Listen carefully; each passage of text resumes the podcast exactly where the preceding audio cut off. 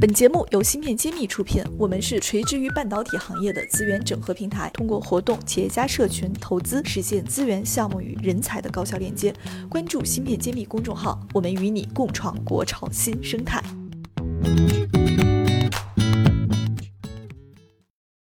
嗯，谢院长，目前上海举办了一个世界移动大会，嗯。给大家带来了很多很劲爆的消息哈，我看到了中国移动正式发布了主流旗舰芯片的综合测评榜，这个排行榜呢，呃，说起来也蛮振奋人心的，因为我们国内的海思榜上有名，而且还超越了联发科，成为榜单的这个第二名。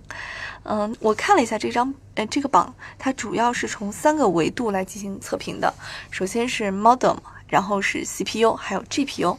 那对于我们这些。呃，理科小白想请 谢院长给我们先科普一下，为什么选这三个方面来作为芯片的一个评价标准？啊，是这样，我们一般人用手机是喜欢的是一个拍照的功能啊，大家都喜欢拍照。对，像什么双摄，对，徕卡。然后呢，还有一个就是上上网的速度，嗯，还有一个就是计计算的速度，就是现在屏幕要大。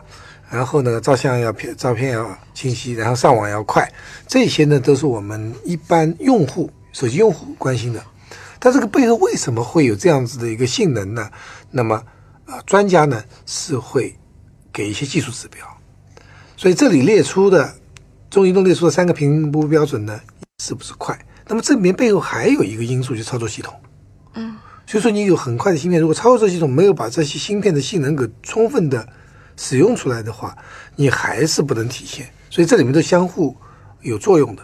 那么纯技术的流派就会看在通讯方面、计算方面、图像处理方面，它的这个芯片的能力。所以今天我们是在对比芯片，不是在对比手机。所以我们搞清楚。那么这边基本上有四款芯片，第一个就是高通的骁龙八四五八八四五，然后还有两款海思麒麟。九七零，还有那联发联发科的一颗个 P 六零，可以看到啊，在这个呃所有的评比中，高通还是最牛的，它都排到了五星。那么你再再看我们的海思麒麟，它是九七零呢，它有呃两个项目，modem 和 GPU 都已经达到五五星，只有 CPU 略。比我们呃，比高通这个芯片呢稍微弱一点，四星。好像点评也是说它的通信表现非常领先，然后嗯，GPU 的这个技术对游戏性能提高非常明显。对，所以我这里面没有看到照相机，就我们我们大大多数人使用都觉得它照相功能已经超过超越了这个苹果，感非常好。那么这里呢，没有没有对摄像机呃摄像芯片做任何评估，只是在这里做了这个这三个。三个指标，那我看到这边已经很高兴了，因为在外面的市场，大多数人业界都认为，啊，最牛的是高通的芯片，第二第二类的是联发科，第三类呢是我们中国大陆的展讯，现在叫紫光展锐。那么这里给我们看到一个振奋人心的呃数据和和指标呢，就海思已经是坐二望一了，对的，它是仅次于高通。那么这样子的话，我们对国产芯片，特别是海思的芯片呢，寄予厚望，就说它已经进入了准一流的这样一个呃一个一个水平。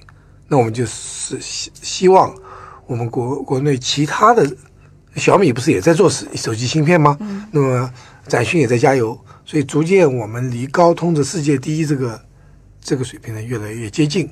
那也就是说，在芯片设计方面呢，我们已在。已经不差了。对的，这张表至少表明了我们后继有人。所以也就是说，我们那么多年努力啊，且海思也不是新公司了。我们从中芯国际的创立是十八年前，差不多海思也有十多年历史了。所以它不断的努力，从从无到有，能够在世界上排进前十名、前十名这样的一个芯片设计公司，也是让我们非常啊振奋。但未来的路还很长，因为这个。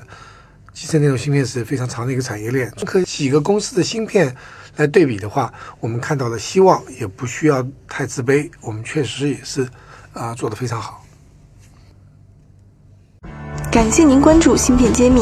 从本期节目开始，我们会将节目中提到的详细内容在公众号中进行发布，请您关注微信公众号“茄子会”，更多精彩内容我们在公众号等着你。对的，因为今年也刚好是我们手机中的一个呃。起家的这个公司的热门的年，就我说的这家公司呢，就是小米。因为这个 IPO 呢，估值价格上也是最近争议满满。那么我们我们从芯片的角度来看呢，小米其实是有早就传说自己要做芯片，然后当时，呃，他定义的是澎湃芯片。那刚刚我们也看了这张表单，我想从芯片的角度上，谢老师给我们揭秘一下小米做芯片到底是一个什么档位，然后它未来的这个空间还有多大？关于做手机芯片角度哈。好的，我根据我了解的情况呢，小米它的强项实际上是在它的呃商业模式和渠道，那么真正它的芯片一直是用的是高通的。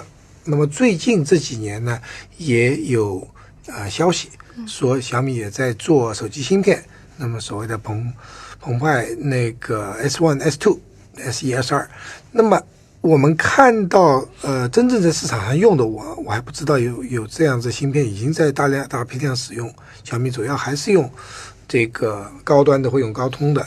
那么曾经也听说过，就红米在用联芯，后来自己也在。自己的小米自己的公司也在做，那这些呢都是一些尝试。我想，呃，给小米足够的时间，小米在芯片、手机芯片上会有呃新的这个好消息。但是，芯片是十年磨一剑，绝对不是那么短时期就能做出世界级芯片的。那么，我不认为现在小米的手机芯片能够具有竞争力。现在只是在呃研发。和追赶的这样一个阶段，那我们希望对小米这个公司的市值的评估，还是要注重它的品牌、它的商业模式、它的产业链。小米自己也认为自己是一个互联网公司嘛，它不是一个手机硬件公司，更不是一个芯片公司。所以，芯片在小米真正现在一个公司里面的价值，应该是不是那么高的，不是那么重要的。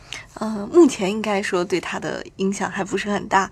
它更多的包括全国其他的很多手机厂商，像 OPPO 和 vivo，也都是依赖于国外的这个芯片供应商，比如像联发科、像高通。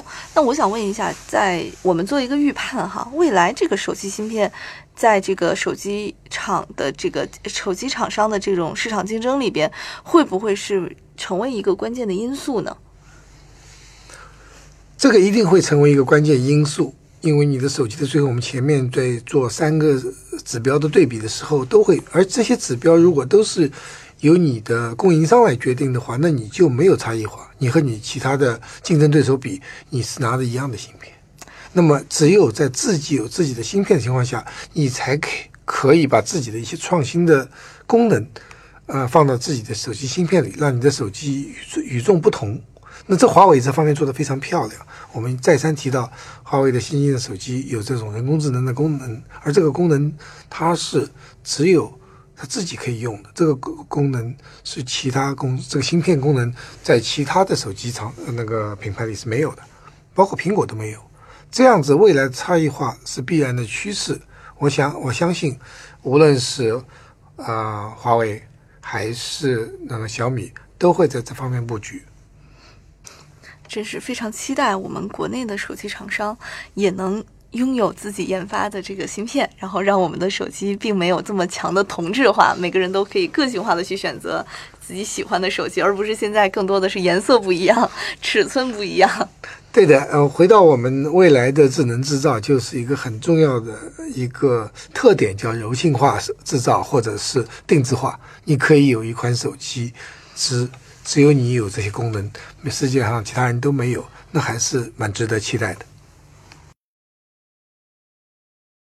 新式一书现已正式开始预售，大家可在众筹网上搜索“新式”，也可在专栏简介中根据链接地址抢购谢院长限量签名版。